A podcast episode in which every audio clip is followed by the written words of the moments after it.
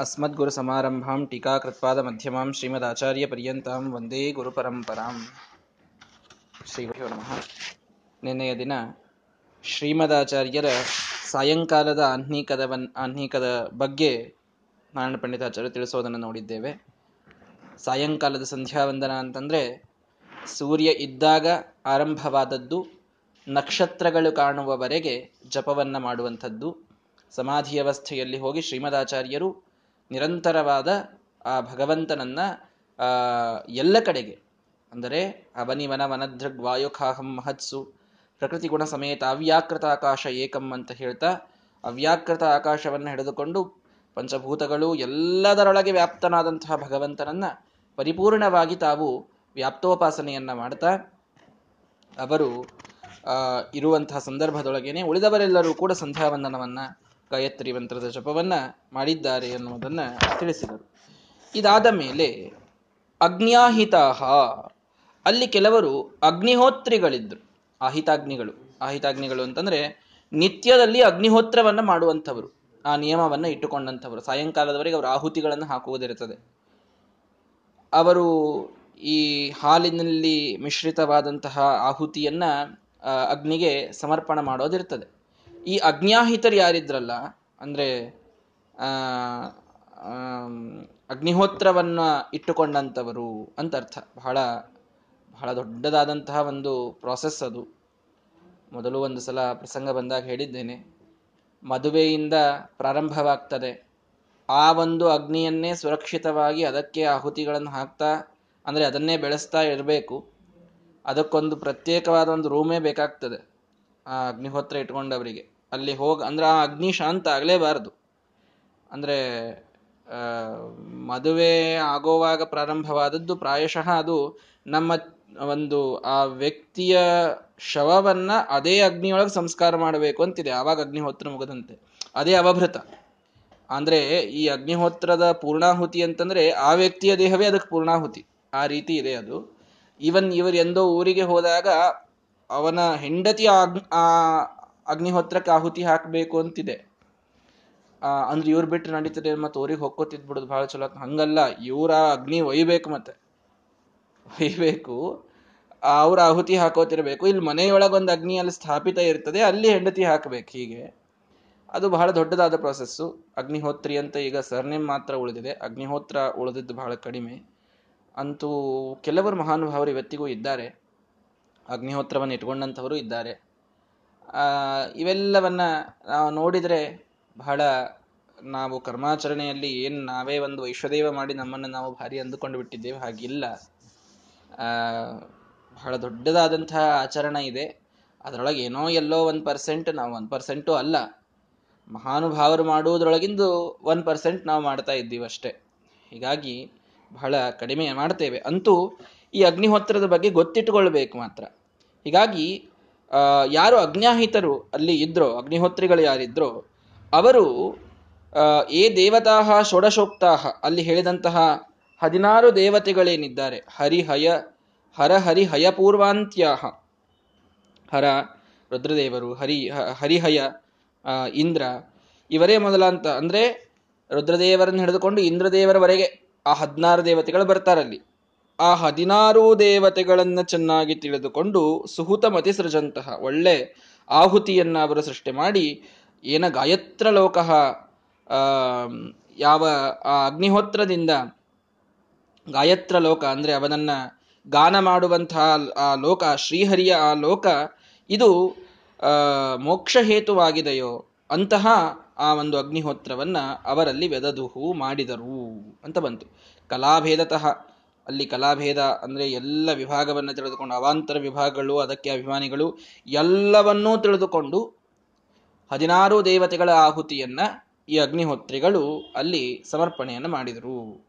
ಅಂದ್ರೆ ಒಳಗಿದ್ದ ಭಗವಂತನಿಗೇನೆ ಅವರು ಸಮರ್ಪಣೆಯನ್ನ ಮಾಡಿದರು ಅಂತ ಬಂತು. ಅಹಂ ಹಿ ಸರ್ವಯಜ್ಞಾನಾಂ ಭೋಕ್ತಾ ಚ ಪ್ರಭುರೇವಚ ಅಂತ ಕೃಷ್ಣ ಪರಮಾತ್ಮ ಭಗವದ್ಗೀತೆಯಲ್ಲಿ ಹೇಳಿದ್ದನ್ನು ನಿನ್ನೆ ಕೇಳಿದ್ದೇವೆ. ಹೀಗಾಗಿ ಯಾವ ಯಜ್ಞವೇ ಆಗಲಿ ಅಲ್ಲಿ ರುದ್ರದೇವರಿಂದ ಹಿಡಿದುಕೊಂಡು ಇಂದ್ರದೇವರವರೆಗಿನ ಆಹುತಿಗಳು ಬರ್ತವೆ. ಆದರೆ ಎಲ್ಲರೊಳಗಿದ್ದು ಆ ಆಹುತಿಗಳನ್ನ ಸ್ವೀಕಾರ ಮಾಡಿ ಯಜ್ಞದ ಫಲವನ್ನ ಕೊಡುವಂತಹ ಯಜ್ಞ ಭುಕ್. ಅವನು ಮಾತ್ರ ಪರಮಾತ್ಮನೇ. ಯಜ್ಞಭೃದ್ ಯಜ್ಞಕೃದ್ ಯಜ್ಞಿ ಯಜ್ಞ ಭುಕ್, ಯಜ್ಞ ಸಾಧನ ಅಂತ ಹೇಳಿದಂತೆ ಭಗವಂತನೇ ಮುಖ್ಯವಾಗಿ ಯಜ್ಞದ ಒಂದು ಸ್ವೀಕಾರವನ್ನ ಮಾಡುವಂಥವ. ಆದ್ದರಿಂದ ಅವರು ಭಗವಂತನಿಗೆ ಆ ಹದಿನಾರು ಆಹುತಿಗಳ ಸಮರ್ಪಣೆಯನ್ನ ಮಾಡಿದರು, ಅಗ್ನಿಹೋತ್ರಿಗಳು ಅಂತ ಹೇಳ್ತಾರೆ. ಇನ್ನು ಟಿಪ್ಪಣಿಗೆ ಟಿಪ್ಪಣಿಯಲ್ಲಿ ನಾವು ನೋಡಿದರೆ ಹದಿನಾರು ದೇವತೆಗಳು ಯಾರು ಅನ್ನೋದನ್ನು ಬಹಳ ವಿಶೇಷವಾಗಿ ಹೇಳುತ್ತಾರೆ. ಪ್ರಸಂಗ ಇದೆ, ಹೀಗಾಗಿ ಎಲ್ಲರೂ ಅದರಲ್ಲಿ ಆಸಕ್ತಿ ಇದ್ದವರಿದ್ದೀರಾದ್ದರಿಂದ ಸ್ವಲ್ಪ ವಿಸ್ತಾರ ಮಾಡಿ ಹೇಳುತ್ತೇನೆ. ಶ್ರುತಿ ಇದೆ, ರೌದ್ರಂ ಗವಿಸತ ವಾಯವ್ಯಂ ಉಪಾವಸೃಷ್ಟಂ ಆಶ್ವಿನಂ ದುಹ್ಯಮಾನಂ ಸೌಮ್ಯಂ ದುಗ್ಧಂ ವಾರುಣಮಧಿಶ್ರಿತಂ ಪೌಷ್ಣಂ ಸಮುದಯಂತಂ ಮಾರುತಂ ವಿಷ್ಯಂದಮಾನಂ ವೈಶ್ವದೇವಂ ಬಿಂದುಮತ ಮೈತ್ರಂ ಶರೋಗ್ರಹೀತಂ, ದ್ಯಾವಾ ಮುದ್ವಿಸ ಉದ್ವಾಸಿತಂ ಸಾವಿತ್ರಂ ಪ್ರಕ್ರಾಂತಂ ವೈಷ್ಣವಂ ಹ್ರಿಯಮಾಣಂ ಬಾರ್ಹಸ್ಪತ್ಯಮುಪಸನ್ನಂ ಅಗ್ನೇ ಪೂರ್ವಾಹುತಿ, ಪ್ರಜಾಪತೆ ರುದ್ರ ಉತ್ತರ ಐಂದ್ರಂ ಹುತಂ ಅಂತ ಶ್ರುತಿಯಲ್ಲಿ ಒಂದು ಮಾತು ಬರ್ತದೆ. ವೇದದ ಒಂದು ಮಾತಿದು. ನಾನು ಹೀಗೆ ಇಲ್ಲಿಯವರೆಗೆ ಹೇಳಿದ್ದು. ಏನಿದರ ಅರ್ಥ ಅಂತ ಗೊತ್ತಾಗಲಿಲ್ಲ. ಹೀಗಾಗಿ ಟಿಪ್ಪಣಿಕಾರರು ಪೂರ್ಣ ತಿಳಿಸ್ಕೊಡ್ತಾರೆ. ಒಂದೊಂದನ್ನು ತಿಳ್ಕೊಳ್ಳೋಣ. ಗವಿಸತ ಅಂದ್ರೆ ಅಗ್ನಿಹೋತ್ರದಲ್ಲಿ ಏನು ನೀವು ಹಾಲಿನ ಹೋಮವನ್ನ ಮಾಡ್ತೀರಲ್ಲ, ಹಾಲನ್ನ ಆಹುತಿಯಲ್ಲಿ ಕಲಿಸಿ ಹೋಮವನ್ನು ಮಾಡೋದು. ಈ ಹಾಲನ್ನ ದೋಹನ ಮಾಡುವ ಸಂದರ್ಭದಲ್ಲಿ ಅಲ್ಲಿ ರುದ್ರದೇವರಿರ್ತಾರೆ ಮೊದಲು ರುದ್ರದೇವರಿಂದ ಪ್ರಾರಂಭ ಆಗ್ತದದು. ಅಗ್ನಿಹೋತ್ರದ ಪ್ರಾಸೆಸ್ಸು ಹಾಲನ್ನ ಹಿಂಡೋದರಿಂದ ಪ್ರಾರಂಭ ಆಗ್ತದೆ. ಆ ಹಾಲಿನ ಒಂದು ದೋಹನದೊಳಗೆ ರುದ್ರದೇವರಿರ್ತಾರೆ ತದೇವ ಪುನರ್ ಉಪಾವಸೃಷ್ಟಂ ಸ್ತನಸ್ಥಂ ಸತ ವಾಯುವ್ಯಂ. ಆ ಒಂದು ಯಾವ ಕೆಚ್ಚಲಿನಿಂದ ನಾವು ಹಾಲನ್ನ ಹಿಂಡ್ತಾ ಇರ್ತೇವೋ ಆ ಆಕಳಿನ ಕೆಚ್ಚಲಿದೊಳಗೆ ವಾಯುದೇವರಿರ್ತಾರೆ ಎರಡನೇದ್ದು ದುಷ್ಯಮಾನಂ ಸದ ಆಶ್ವಿನಂ. ಇನ್ನು ಆ ದುಷ್ಯಮಾನವಾದದ್ದೇನಿದೆಯಲ್ಲ ಆ ಕ್ರಿಯೆ, ಆ ದೋಹನ ಮಾಡುವ ಕ್ರಿಯೆ, ಅದರೊಳಗೆ ಅಶ್ವಿನಿ ದೇವತೆಗಳಿದ್ದಾರೆ. ಅಂದ್ರೆ ಆ ಕೆಚ್ಚಲಿಗೆ ಕೈ ಹಾಕಿ ಹಾಲು ಬರುವಾಗ ಅಲ್ಲಿ ಅಶ್ವಿನಿ ದೇವತೆಗಳ ಒಂದು ವಿಶೇಷವಾದಂತಹ ಕಾರ್ಯ ಇದೆ. ಇನ್ನು ಅಧಿಶ್ರಿತಂ ಉಷ್ಣೀಕರಣಾಯ ಅಧಿಶ್ರ ಅಧಿಶ್ರಯಣ್ಯಂ ಸಾರಿ ದುಗ್ಧಂ. ಏನು ಹಾಲು ಬಂತಲ್ಲ, ಆ ಹಾಲಿನೊಳಗೆ ಚಂದ್ರನಿದ್ದಾನೆ, ಸೋಮದೈವತ್ಯಂ. ಅಂದರೆ ಚಂದ್ರ, ಹಾಲಿನೊಳಗೆ ಚಂದ್ರನಿದ್ದಾನೆ. ಇನ್ನು ಆ ಅಧಿಶ್ರಯಣ ಇದೆಯಲ್ಲ, ಅಂದರೆ ಅದನ್ನು ಕಾಯಿಸಲಿಕ್ಕಾಗಿ ಯಾವ ಪಾತ್ರೆಯೊಳಗೆ ನೀವು ಹಾಲನ್ನು ಹಿಡಿದುಕೊಳ್ಳುತ್ತೀರಲ್ಲ, ಆ ಹಾಲಿನ, ಆ ಪಾತ್ರೆಯೊಳಗೆ ವಾರುಣಂ, ವರುಣದೇವ ಅಲ್ಲಿ ಇದ್ದಾನಂತೆ. ಸಮುದಯಂತಂ ಗಚ್ಚಮಾನಂ ಪೌಷ್ಣಂ ಅಂದ್ರೆ ಏನರ್ಥ? ಅದು ಪಾಕವಾದ ಮೇಲೆ, ಹಾಲಿನೊಳಗೆ ಆಹುತಿಯನ್ನು ಕಲಿಸಿ ಅದನ್ನು ನೀವು ಪಕ್ವ ಮಾಡುವಾಗ ಅಲ್ಲಿ ಪೂಷಾ ಅನ್ನುವಂತಹ ದೇವತೆ ಅವನಲ್ಲಿದ್ದಾನೆ. ವಿಷ್ಯಂದಮಾನಂ ಅತಿಕ್ವತನೇನ ಪಾತ್ರಾದವಗಲತ್ ಮಾರುತಂ. ಅದು ಹಾಲು ಉಕ್ಕಿ ಬರ್ತದಲ್ಲ, ಉಕ್ಕಿ ಬಂದಾಗ ಅಲ್ಲಿ ಮರುತ್ ಅನ್ನುವಂತಹ ದೇವತೆ ಮರುದ್ಗಣದವರಲ್ಲಿದ್ದಾರೆ. ಬಿಂದುಮತ, ವಿಷ್ಯಂದ ಸಮಯ ಯದಾ ಬಿಂದುಮುಕ್ತಂ ಭವತಿ ತದಾ ವೈಶ್ವದೇವಂ. ಯಾವಾಗ ಅದು ಬಿಂದುವಾಗಿ ಹೊರಗೆ ಬೀಳ್ತದಲ್ಲ, ಹನಿ ಹನಿಯಾಗಿ ಹಾಲು ಹೊರಗೆ ಬೀಳ್ತದಲ್ಲ, ಅಲ್ಲಿ ವಿಶ್ವೇ ದೇವತೆಗಳಿದ್ದಾರಂತೆ. ಹೋತುಂ ಪ್ರಕ್ರಾಂತಂ ಸಾವಿತ್ರಂ. ಇನ್ನು ಯಾವನು ಅಲ್ಲಿ ಹೋಮ ಮಾಡಲಿಕ್ಕೆ ಪ್ರಕ್ರಾಂತನಾಗಿದ್ದಾನಲ್ಲ, ಆ ದೇವತೆ, ಅವನು ಸಾವಿತ್ರ, ಸವಿತೃ, ಅಂದ್ರೆ ಸೂರ್ಯ. ಹ್ರೀಯಮಾಣಂ ಹೋತುಂ ಅಗ್ನಿ ಸಮೀಪಂ ನಿಯಮಾನಂ, ವೈಷ್ಣವಂ. ಅಂದ್ರೆ ಈ ಹೋ, ಈ ಒಂದು ಆಹುತಿಯನ್ನ ಅಗ್ನಿಯ ಸಮೀಪಕ್ಕೆ ತರುವಂತಹ ದೇವತೆ, ಅವನು ವೈಷ್ಣವಂ, ಅಂದ್ರೆ ಸಾಕ್ಷಾತ್ ಪರಮಾತ್ಮ, ವಿಷ್ಣು. ಉಪಾವಸನ್ನಂ ಅಗ್ನಿಯ ಹತ್ತಿರ ಕುಳಿತಂತಹ ದೇವತೆ ಬೃಹಸ್ಪತಿ. ಇನ್ನು ಮೂರು ಆಹುತಿಗಳು, ಇಲ್ಲಿ ಹದಿಮೂರಾಯಿತು, ಇಲ್ಲಿವರೆಗೆ ನಾನು ಹೇಳಿದ್ದು. ಮೂರು ಆಹುತಿಗಳು, ಪೂರ್ವ ಆಹುತಿ, ಮೊದಲನೇ ಆಹುತಿ ಅಗ್ನಿಗೆ ಎರಡನೇ ಮತ್ತೆ ಪ್ರಜಾಪತಿಗೆ, ಇನ್ನು ಆ ಹವನದ ಕ್ರಿಯೆಯೊಳಗೆ ಇಂದ್ರ. ಹೀಗೆ ಮೂರು ಕೂಡಿಸಿದರೆ ಒಟ್ಟು ಹದಿನಾರು ದೇವತೆಗಳಿಗೆ ಒಂದು ಆಹುತಿಯ ಸಮರ್ಪಣ. ಇದು ವೈಶ್ವದೇವದೊಳಗೆ ಸಾರಿ ಅಗ್ನಿಹೋತ್ರದೊಳಗೆ ಇದು ಮುಖ್ಯವಾಗಿ ಬರ್ತದೆ. ಇದು ಬಹಳ ದೊಡ್ಡದಾದಂಥದ್ದು. ಸುಮ್ಮನೆ ನಾನು ಹೇಳಿದಷ್ಟು ಸರಳ ಇಲ್ಲ ಅದು. ಏನೊಂದು ಹದಿನಾರು ಜನರಿಗೆ ಆಹುತಿ ಹಾಕೋದು ನಾಳೆ ವಯಸ್ಸದೊಳಗೆ ಇನ್ನೊಂದು ಹದಿನಾರು ಆಹುತಿ ಕೂರ್ಸ್ಕೊಂಡು ಹಾಕೊಂಡ್ಬಿಡ್ತೀವಿ ಮುಗಿದು ಹೋಗ್ತದೆ ಅಂತ ಹಿಂಗೆ ಅನ್ಬೇಡ್ರಿ. ಇದು ಬಹಳ ವಿಸ್ತಾರವಾದಂಥದ್ದಿದೆ ಅಗ್ನಿಹೋತ್ರ.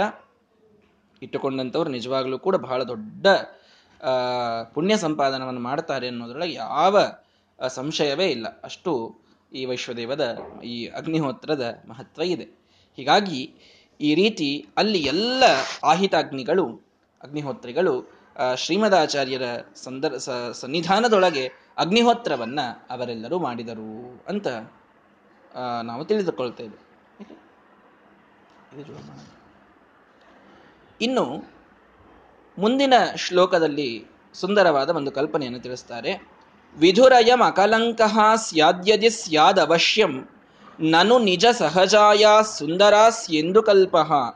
ಇತಿ ಸುರಲಲನಾಭಿಃ ಲಾಲಿತ ಖೇಚರೀಭಿ ಸಮಧಿಕ ಮಧುರಿಮ್ನ ಪೂರ್ಣಚಂದ್ರಸ್ತದೋದೈತ್ ಹುಣ್ಣಿಮೆಯ ದಿನ ಅದು ತದಾ ಪೂರ್ಣಚಂದ್ರ ಉದೈ ಪೂರ್ಣಚಂದ್ರ ತಾನು ಉದಯನಾಗಿ ಬಂದನಂತೆ ಆ ಸಂದರ್ಭದೊಳಗೆ.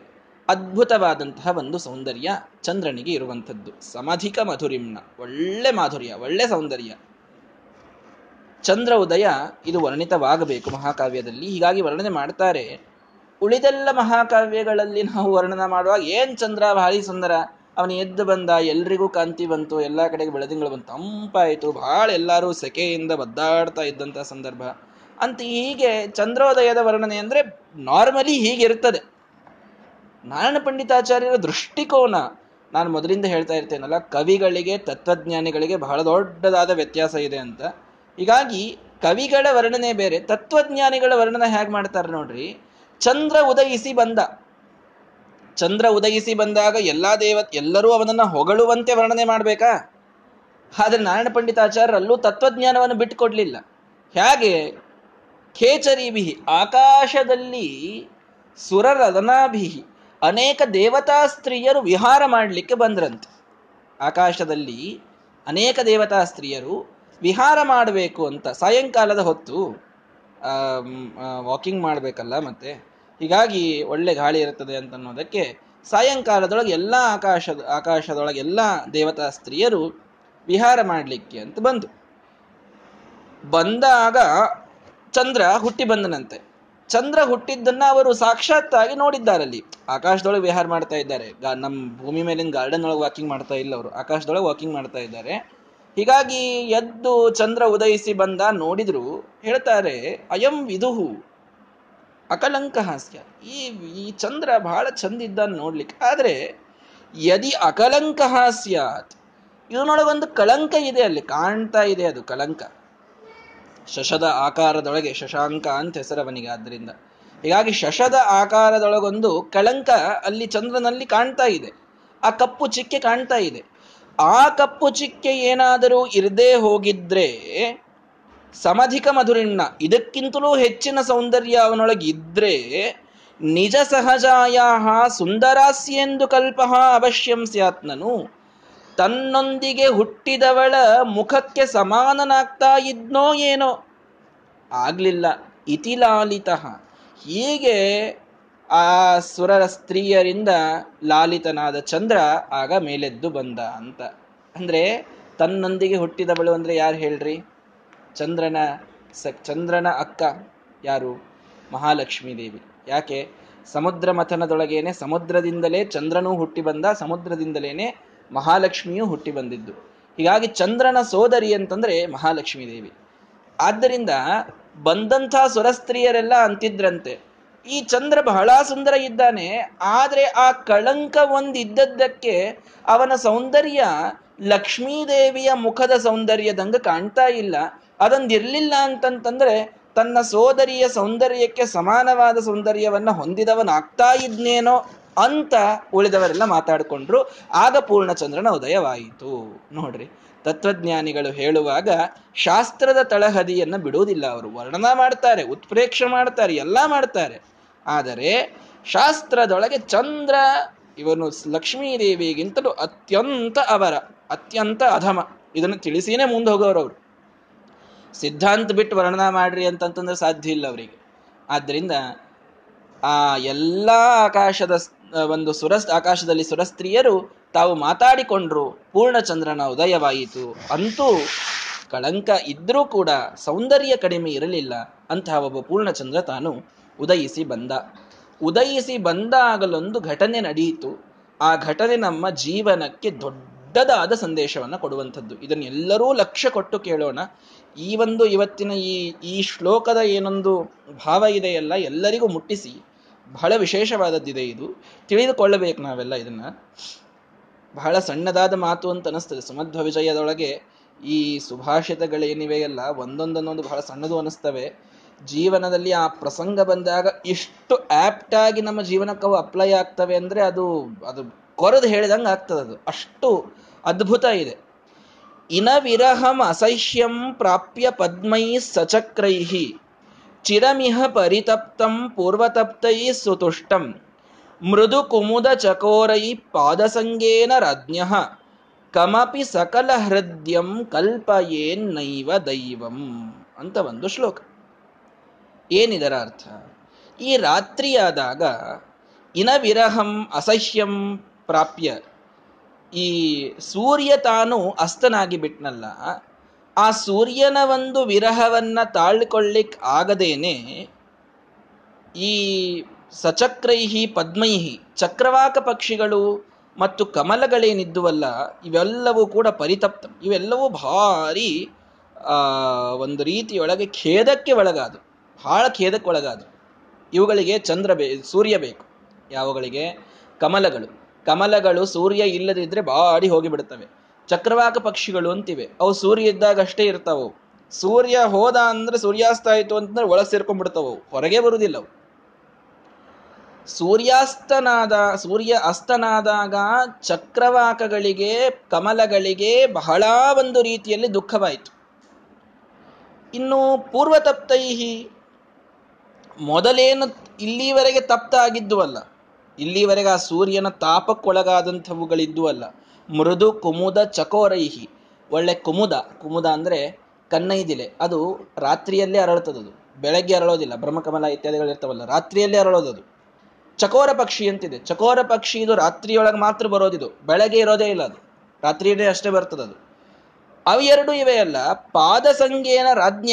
ಚಂದ್ರ ಬಂದಂತಹ ಚಂದ್ರನ ಕಿರಣಗಳ ಸಂಘದಿಂದ ಅವು ಸುತುಷ್ಟಂ. ಅವು ಭಾರಿ ಸಂತೋಷ ಅದು. ಅಂದ್ರೆ ಚಂದ್ರೋದಯ ಆಯಿತು. ಚಂದ್ರೋದಯವಾದಾಗ ಅಲ್ಲಿಯವರೆಗೆ ಪರಿತಪ್ತವಾದಂತಹ ಕನ್ನೈದಿಲೆಗಳು ಮತ್ತು ಚಕೋರ ಪಕ್ಷಿಗಳು ಇವು ಭಾರೀ ಸಂತೋಷಗೊಂಡು ಕುಣದಾಡಲಿಕ್ಕೆ ಪ್ರಾರಂಭ ಮಾಡಿದವು. ಅಲ್ಲಿಯವರೆಗೆ ಏನೊಂದು ಒಳ್ಳೆ ಸಂತೋಷದಲ್ಲಿ ಇದ್ದುವಲ್ಲ ಕಮಲಗಳು, ಚಕ್ರವಾಕ ಪಕ್ಷಿಗಳು, ಇವೆಲ್ಲ ಮನೆ ಸೇರಿಕೊಂಡು ಇವೆಲ್ಲವೂ ಕೂಡ ತಾಪದಕ್ಕೆ ಒಳಗಾದವು. ಅಂದ್ರೆ ಏನು ಹೇಳಬೇಕಾಗಿದೆ? ಕಮಪಿ ಸಕಲ ಹೃದಯಂ ಕಲ್ಪಯೇನ್ ನೈವ ದೈವಂ. ಪರಮಾತ್ಮ ಯಾರನ್ನೂ ಕೂಡ ಎಲ್ಲರಿಗೂ ಪ್ರೀತಿಪಾತ್ರ ಅಂತನ್ನು ಹಾಗೆ ಸೃಷ್ಟಿ ಮಾಡೇ ಇಲ್ಲ. ಅಂತ ಅದ್ಭುತವಾದ ಮಾತು ನಾರಾಯಣ ಪಂಡಿತಾಚಾರ್ಯ ಹೇಳ್ತಾರೆ ನೋಡ್ರಿ. ಸೂರ್ಯನೇ ಇರಲಿ. ಆ ಸೂರ್ಯನಿಂದಲೂ ಕುಮುದ ಪಕ್ಷಿ, ಕುಮುದಗಳಿಗೆ, ಚಕೋರ ಪಕ್ಷಿಗಳಿಗೆ ಭಾರಿ ಕಷ್ಟ ಉಂಟಾಗ್ತದೆ. ಚಂದ್ರನೇ ಇರಲಿ. ಆ ಚಂದ್ರ ಬಂದಿದ್ದಕ್ಕೆ ಕಮಲಗಳು ಮತ್ತು ಚಕ್ರವಾಕ ಪಕ್ಷಿಗಳು ಅಳತಾವೆ.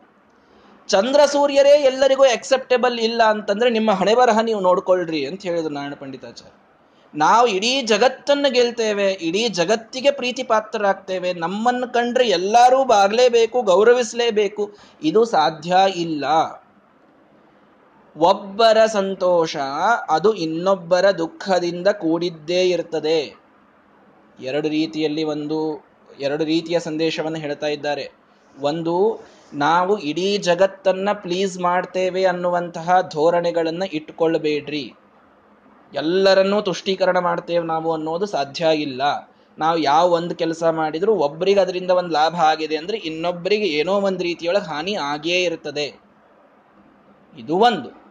ಎರಡನೇದ್ದು, ಆದ್ದರಿಂದ ಇದು ಹೀಗಿದ್ದದ್ದರಿಂದ ನಾವು ಸಂತೋಷವನ್ನ ಅತಿಯಾಗಿ ಸೆಲೆಬ್ರೇಟ್ ಮಾಡೋದು ಬೇಡ. ಇದನ್ನು ತಿಳಿದುಕೊಂಡ್ರು ಯಾಕೆ? ನಾಳೆ ಮತ್ತೆ ಚಂದ್ರ ಅಸ್ತನಾಗಿ ಸೂರ್ಯ ಉದಯ ಆಗ್ಲಿಕ್ಕೆ ಬೇಕಲ್ಲಿ. ಮತ್ತ ಆ ಒಂದು ಚಕೋರಗಳು, ಕುಮುದಗಳಿಗೆ ಮತ್ತೊಂದು ದುಃಖ ಆಗ್ಲಿಕ್ಕೆ ಬೇಕು. ಒಮ್ಮೆ ಸುಖ ಬಂದಿದೆ ಅಂತ ಅತಿ ಮಾಡಿ ಅದನ್ನ ಹಿಗ್ಗಿ ಬಿಟ್ರೆ ಅದು ಮತ್ತದು ಉರುಳೋದೇ ಅದು, ಮತ್ ದುಃಖ ಬರೋದೇ. ಸುಮ್ಮನೆ ಇರುವುದಿಲ್ಲ ಅದು. ಹೀಗಾಗಿ ಯಾವಾಗಲೂ ಸುಖ ಬಂದಿದೆ ಅಂತಂದ್ರ ಅದನ್ನ ಅತಿಯಾಗಿ ಹೇಳಿಕೊಳ್ಳುವ ಸ್ವಭಾವ, ಸುಖವನ್ನ ಗಂಭೀರವಾಗಿ ಅದನ್ನ ಸ್ವೀಕಾರ ಮಾಡುವ ಸ್ವಭಾವ ಬಹಳ ಕಡಿಮೆ ಇರುತ್ತದೆ ನಮಗೆ. ಬಂದಿದೆ ಅಂದ ಮೇಲೆ ಅದನ್ನು ಪೂರ್ಣ ರೀತಿಯೊಳಗೆ ಹೊರಹಾಕಿ ಬಿಡೋದು ಅದನ್ನ. ಹಾಗಿರಬಾರದು. ಕಮಪಿ ಸಕಲ ಹೃದಯಂ ಕಲ್ಪಯೇನ್ನೈವ ದೈವಂ. ನಮ್ಮ ಸಂತೋಷ ಇದು ಎಲ್ಲರಿಗೂ ಒಂದು ರೀತಿ ಸಂತೋಷ ಕೊಡ್ತದೆ ಅಂತಿರುವುದಿಲ್ಲ. ನಮ್ಮ ಉತ್ಕರ್ಷ ಇದು ಎಲ್ಲರಿಗೂ ಸಂತೋಷ ಕೊಡ್ತದೆ ಅಂತಿರುವುದಿಲ್ಲ. ಅದರಿಂದ ದುಃಖ ಕೆಲವರಿಗೆ ಆಗ್ತಾ ಇರ್ತದೆ. ಕೆಲವರಿಗೆ ಸಂತೋಷವೂ ಅವಶ್ಯವಾಗಿ ಆಗ್ತಾ ಇರ್ತದೆ. ಅಂತೂ ನಾವದನ್ನು ಗಂಭೀರವಾಗಿಯೇ ಇಡಬೇಕು. ನಾವದನ್ನು ಎಷ್ಟರ ಮಟ್ಟಿಗೆ ಬೇಕೋ ಅಷ್ಟರ ಮಟ್ಟಿಗೆ ಇಡಬೇಕು. ಯಾವುದೂ ಕೂಡ ಎಲ್ಲರನ್ನೂ ಸಂತೋಷಗೊಳಿಸುವಂತಹ ವಸ್ತು ಅಂತ ದೇವರ ಸೃಷ್ಟಿನೇ ಮಾಡಿಲ್ಲ. ಕಮಾಪಿ ಸಕಲ ಹೃದಯಂ ಕಲ್ಪಯೇತ್ ನೈವ ದೈವಂ. ಪರಮಾತ್ಮ ಅಂತ ಸೃಷ್ಟಿನೇ ಮಾಡಿಲ್ಲ. ಅಂತ ವಸ್ತುನೇ ಇಲ್ಲ. ಹುಡುಕಾಡ್ಕೊಂಡು ಬನ್ನಿ, ಯಾವುದು ಎಲ್ಲರಿಗೂ ಸೇರ್ತದೆ ಅನ್ನುವಂಥ ವಸ್ತು. ಸಂಪತ್ತು ಅಂತಂತೀರಾ? ಸಂಪತ್ತು ಶ್ರೀಮಂತರಿಗೆ ಸೇರ್ತದೆ, ಅದೇ ಸನ್ಯಾಸಿಗಳಿಗೆ ಸೇರೋದಿಲ್ಲ ಅದು. ನಹೃದ್ಯಂ ಅವರಿಗೆ ಸೇರುವುದಿಲ್ಲ. ಹಾಲಿದೆ, ಕೆಲವರಿಗೆ ಸೇರ್ತದೆ, ಕೆಲವರಿಗೆ ಸೇರುವುದಿಲ್ಲ. ಏನೋ ಒಂದು ಒಳ್ಳೆ ಮಾವಿನ ಹಣ್ಣಿದೆ, ಅದು ಸೇರಲಾರ್ದಂತಹ ಜನ ಇದ್ದಾರೆ. ಮತ್ತೆ, ಕಲ್ಪ ಏನ್ ನೈವ ದೈವಂ? ಯಾವ ವಸ್ತುವು ಕೂಡ ಎಲ್ಲರಿಗೂ ಪ್ರೀತಿ ಪಾತ್ರ ಅಂತಿಲ್ಲ. ಅಥವಾ ದೊಡ್ಡದಾದ ಇವತ್ತಿನ ಪ್ರಧಾನಮಂತ್ರಿ ಇದ್ದಾರೆ, ಏನು ಭಾರಿ ಒಳ್ಳೆ ಕೆಲಸ ಮಾಡ್ತಾ ಇದ್ದಾರೆ, ಅಂತೂ ಅವರಿಗೂ ಕೂಡ ಒಂದಿಷ್ಟು ದುಷ್ಟಶಕ್ತಿಗಳು ಶತ್ರುವಾಗಿ ಇವೆಯೋ ಇಲ್ವೋ? ಎಲ್ಲ ಬಿಟ್ಬಿಡ್ರಿ. ಇವತ್ತಿನ ಜಗತ್ತಿನೊಳಗೆ ಒಂದು ಟ್ವೆಂಟಿ ಫೋರ್ ಕ್ಯಾರೆಟ್ ಗೋಲ್ಡ್, ಒಂದು ಬಂಗಾರ, ಅಪರಂಜಿ ಅಂತಂದ್ರೆ ನಮ್ಮ ಮಹಾಸ್ವಾಮಿಗಳವರು. ಅಂಥವರನ್ನೂ ದ್ವೇಷಿಸುವಂತಹ ಅಸೂಯೆ ದೃಷ್ಟಿಯಿಂದ ನೋಡುವಂತಹ ಜನ ಇದ್ದಾರೋ ಇಲ್ವೋ? ಇದ್ದಾರೆ. ಕಮಪಿ ಸಕಲ ಹೃದಯಂ ಕಲ್ಪಯೇನ್ ನೈವ ದೈವಂ, ಸೂರ್ಯ ಚಂದ್ರರೇ ಇಲ್ಲ ಎಲ್ಲರಿಗೂ ಪ್ರೀತಿಪಾತ್ರರಾಗಿ. ಅವರು ಒಂದಿಷ್ಟು ಮಂದಿಗೆ ದುಃಖ ಕೊಡ್ತಾರೆ ಅಂತಂದ ಮೇಲೆ ಅದು ಆಗೋದೇ ಅದು ಸಹಜ. ಹೀಗಾಗಿ ಸರಳವಾಗಿ ತಿಳಿದುಕೊಳ್ಳಿ, ನಾವು ಎಲ್ಲರನ್ನೂ ಪೂರ್ಣ ಪೂರ್ಣ ಪ್ರಮಾಣದೊಳಗೆ ತುಷ್ಟೀಕರಿಸ್ತೇವೆ ಅಂತ ಅನ್ನೋದು ಸಾಧ್ಯ ಇಲ್ಲ. ಒಂದು. ಎರಡನೇದ್ದು, ಸುಖ ಆದಾಗ ಅದನ್ನ ಅಷ್ಟಕ್ಕೆ ಗಂಭೀರವಾಗಿ ಸ್ವೀಕಾರ ಮಾಡಿ ಬಿಟ್ಬಿಡ್ರಿ. ಯಾಕೆಂದ್ರೆ ಮತ್ತೆ ಚಂದ್ರರ ಉರುಳಿ ಸೂರ್ಯ ಬರಲೇಬೇಕು ಅವಾಗ ಮತ್ತೆ ಕೆಲವೊಮ್ಮೆ ದುಃಖ ಆಗೋದೆ. ಅಥವಾ ದುಃಖ ಬಂದಾಗಲೂ ಕೂಡ ಇದು ಒಂದು ರೀತಿ ಆಶ್ವಾಸನೆಯಾಗಿಯೂ ತೆಗೆದುಕೊಳ್ಳಿ, ಮತ್ತೆ ಸುಖ ಬರೋದೆ. ಹೀಗಾಗಿ ಸುಖ ದುಃಖಗಳು ಇವು ಎರಡೂ ಕೂಡ ಚಕ್ರ ಮೇಲ್ಕೆಳಗಾದಂತೆ. ಯಾವ ಚಕ್ರದ ಭಾಗ ಕೆಳಗೆ ಹೋಗಿದೆಯೋ, ಅದು ಸ್ವಲ್ಪ ಗಾಡಿ ಮುಂದೆ ಹೋದ್ಮೇಲೆ ಮತ್ ಮೇಲ್ ಬರಲೇಬೇಕು. ಮೇಲ್ ಬಂದಿದೆ ಅಂತ ಅವಾಗೇ ಸೆಲೆಬ್ರೇಟ್ ಮಾಡಿದ್ರೆ ನಡೆಯೋದಿಲ್ಲ, ಎರಡೇ ನಿಮಿಷದೊಳಗೆ ಅದು ಮತ್ತೆ ಕೆಳಗೆ ಹೋಗಲೇಬೇಕು. ಹಾಗಿರ್ತದೆ ಸುಖ ದುಃಖ. ಇದು ಹೀಗೆ ಬಂದಿದೆ ಅನ್ನೋದ್ರೊಳಗೆ ಆ ದುಃಖ ಆಗಿರ್ತದೆ ದುಃಖ ಆಗಿದೆ ಅನ್ನೋದ್ರೊಳಗೆ ಸುಖ ಆಗಿರ್ತದೆ ಜೀವನವಿಡೀ ಇದು ಈ ರೀತಿಯೇ ಇರುವಂಥದ್ದು. ಆದ್ದರಿಂದ ಸ್ಪಷ್ಟವಾಗಿ ಭಗವಂತ ಹೇಳುವುದು, ಸುಖ ದುಃಖೇ ಸಮೇಕೃತ್ವ ಲಾಭ ಲಾಭವು ಜಯ ಜಯೌ. ಅದು ಜಯವೋ, ಅಪಜಯವೋ, ಲಾಭವೋ, ಹಾನಿಯೋ, ಸುಖವೋ, ದುಃಖವೋ. ಎಲ್ಲವನ್ನ ಸಮಾನವಾಗಿ ಸ್ವೀಕರಿಸುವಂತಹ ಸ್ಥಿತಪ್ರಜ್ಞತೆ ನಮ್ಮಲ್ಲಿ ಬೆಳೆದಾಗಲೇನೆ. ನಾವು ಭಗವಂತ ಮಾತ್ರ ನಮಗೆ ಬೇಕು ಯಾರು ಒಲಿದರೇನು, ನಮಗಿನ್ಯಾರು ಮುನಿದರೇನು ಅನ್ನುವಂತಹ ಭಾವನೆ ಬಂದು ನಮಗೆ ಇವರು ಯಾರಿಂದಲೂ ಏನೂ ಆಗಬೇಕಾಗಿಲ್ಲ, ಈ ಸುಖದಿಂದ ಏನಾಗಬೇಕಾಗಿಲ್ಲ, ಈ ದುಃಖದಿಂದ ನಾವು ಪರಿತಪಿಸಬೇಕಾಗಿಲ್ಲ. ಭಗವಂತನಿದ್ದಾನೆ, ಅವನು ದೊರೆತರೆ ಸಾಕು ನಮಗೆ ಅಂತ ಕೇವಲ ಭಗವತ್ಕಾಮಿಗಳಾಗಿ ಭಗವಂತನನ್ನ ಮಾತ್ರ ನಾವು ಅವನ ಪ್ರೀತಿಯನ್ನ, ಅವನ, ಅವನಲ್ಲಿ ಭಕ್ತಿಯನ್ನ ಇದನ್ನಷ್ಟೇ ಇಚ್ಛಿಸಿ ನಾವು ಬಾಳುವಂತಹ ಒಂದು ಸಂದರ್ಭ, ಒಂದು ಸ್ಥಪ್ರಜ್ಞತೆ ನಮ್ಮಲ್ಲಿ ಬೆಳೆಯಬೇಕು ಅಂತಂದ್ರೆ ಈ ಒಂದು ಮಾತು ನಮಗೊಂದು ದೊಡ್ಡ ಮಾರ್ಗದರ್ಶಕವಾಗಿ ನಮಗೆ ನಿಂತಿದೆ, ದೊಡ್ಡ ದಾರಿದೀಪವಾಗಿ ನಮಗೆ ನಿಂತಿದೆ. ಆದ್ದರಿಂದ ಎಲ್ಲರೂ ಅರ್ಥ ಮಾಡಿಕೊಳ್ಳಿ, ಯಾವ ಪ್ರಸಂಗಕ್ಕೂ ಕೂಡ ನಾವು ಎಲ್ಲರನ್ನೂ ಸಂತೋಷಗೊಳಿಸ್ತೇವೆ ಅಂತನ್ನುವುದು ಸಾಧ್ಯ ಇಲ್ಲ. ಹಾಗಾದ್ರೆ ಹಾಗೂ ಎಲ್ಲರನ್ನೂ ಸಂತೋಷಗೊಳಿಸೋದಿಲ್ಲ ಅಂದ್ಮೇಲೆ ಏನ್ ಮಾಡಿದ್ರು ನಡೀತದೆ? ಏನ್ರಿ? ಏನ್ ಮಾಡಿದ್ರು ಒಂದಿಷ್ಟು ದುಃಖ ಆಗೋದೆ? ಮತ್ತೆ ನಾವೇನ್ ಮಾಡೋಣ? ಅನ್ನುವಂತಹ ಕೆಟ್ಟ ಕೆಲಸಕ್ಕಿದು ಲೈಸೆನ್ಸ್ ಅಂತ ಮಾತ್ರ ತಿಳಿದುಕೊಳ್ಳೋ ಕಾರಣ ಇಲ್ಲ. ನಾವು ಒಳ್ಳೆ ಕೆಲಸನೇ ಮಾಡಬೇಕು. ಆದ್ರೆ ಒಳ್ಳೆ ಕೆಲಸನೂ ಎಲ್ಲರಿಗೂ ಅಕ್ಸೆಪ್ಟೇಬಲ್ ಆಗ್ತದೆ ಅಂತ ಅನ್ನೋದನ್ನ ನಂಬಬಾರದು. ಈ ಅರ್ಥದೊಳಗೆ ಹೇಳಲಿಕ್ಕೆ ಹೊಂಟದೆ ಇದನ್ನು ಬಹಳ ಸ್ಪಷ್ಟವಾಗಿ ತಿಳಿದುಕೊಳ್ಳ್ರಿ ಸುಮಧ್ವ ವಿಜಯದ ಮಾತು ಸ್ವಲ್ಪವೂ ಕೂಡ ಅಪಾರ್ಥವಾಗೋದು ಬೇಡ. ಮಾಡೋದು ಒಳ್ಳೆ ಕೆಲಸನೇ ಮಾಡಬೇಕು. ಆ ಒಳ್ಳೆಯ ಕೆಲಸ ನಾನು ಎಷ್ಟು ಮಾಡಿದ್ರು ಇವ್ರು ನನಗೇನು ಮಾಡೋದಿಲ್ಲಲ್ಲ ಅನ್ನೋ ಭಾವನ ಬರೋದು ಬೇಡ. ನಾನು ಎಷ್ಟು ಮಾಡುದ್ರಿ, ಏನೆಲ್ಲ ತ್ಯಾಗ ಮಾಡಿ ನಾನು, ಇವ್ರ ಸಲುವಾಗಿ ಒಂದು ಥ್ಯಾಂಕ್ಸ್ ಹೇಳೋದು ಬೇಡ ನನಗೆ ಅನ್ನುವಂಥ ಭಾವನೆ ಬರೋದು ಬೇಡ. ನಾವು ಯಾವ ಒಳ್ಳೆಯ ಕೆಲಸ ಮಾಡಿದರೂ ಕೂಡ ಅದನ್ನು ಎಕ್ಸೆಪ್ಟ್ ಮಾಡದಂಥ ಒಂದು ಹ್ಯೂಮನ್ ಕೈಂಡ್ ಇದ್ದೇ ಇರ್ತದೆ, ಒಂದು ಜನಾಂಗ ಇದ್ದೇ ಇರ್ತದೆ. ಅದನ್ನು ತೆಗೆದು ಒಗಿಲಿಕ್ಕೆ ಆಗುವುದಿಲ್ಲ ಆದ್ದರಿಂದ ಭಗವಂತನ ಸೃಷ್ಟಿಯೇ ಹಾಗೆ ಇರೋದ್ರಿಂದ ಒಳ್ಳೆಯ ಕೆಲಸವನ್ನು ಮಾಡ್ತಾ ಹೋಗ್ಬಿಡೋದು ಅಷ್ಟೇ. ಮಾಡ್ತಾ ಹೋಗ್ಬಿಡೋದು. ನಾವು ಒಳ್ಳೆಯ ಕೆಲಸದಲ್ಲಿ ಹಿಂದೆ ಬೀಳೋದಿಲ್ಲ ಅಷ್ಟೇ. ಆದರೆ ಅದು ಯಾರಿಗೆ ಆಕ್ಸೆಪ್ಟ್ ಆಗ್ತದೆ? ಭಗವಂತನ ಇಚ್ಛೆ, ಪರಮಾತ್ಮನಿಗೆ ಕೀರ್ತಿ ಕೊಡುವಂತಹ ಒಂದು ಇಚ್ಛೆ ಬಂದಿದೆ ಅವನ ಅನುಗ್ರಹ, ನಿನ್ನ ಒಲುಮೆಯಿಂದ ನಿಖಿಲ ಜನರು ಬಂದು ಮನ್ನಿಸುವರೋ ಮಹಾರಾಯ. ಎನ್ನ ಪುಣ್ಯಗಳಿಂದ ಈ ಪರಿ ಉಂಟೇನು? ನಿನ್ನದೇ ಸಕಲ ಸಂಪತ್ತು ಅಂತ ಆ ಸಮಯದಲ್ಲಿ ತಿಳಿದುಕೊಳ್ಳೋಣ. ಯಾರಿಗೋ ಅದರಿಂದ ಅಸೂಯೆ ಆಗ್ತಾ ಇದೆ, ಉತ್ಕರ್ಷದ ಸಹನವಾಗ್ತಾ ಇಲ್ಲ ಅಂತಾದರೆ ಕಮಪಿ ಸಕಲ ಹೃದಯಂ ಕಲ್ಪಯೇನ್ ನೈವ ದೈವಂ? ಸೂರ್ಯಚಂದ್ರರೇ ಎಲ್ಲರನ್ನೂ ಪ್ರೀತಿಪಡಿಸ್ಲಿಕ್ಕಾಗಿಲ್ಲ ಅಂದಮೇಲೆ ನಾವು ಯಾವ ಲೆಕ್ಕ?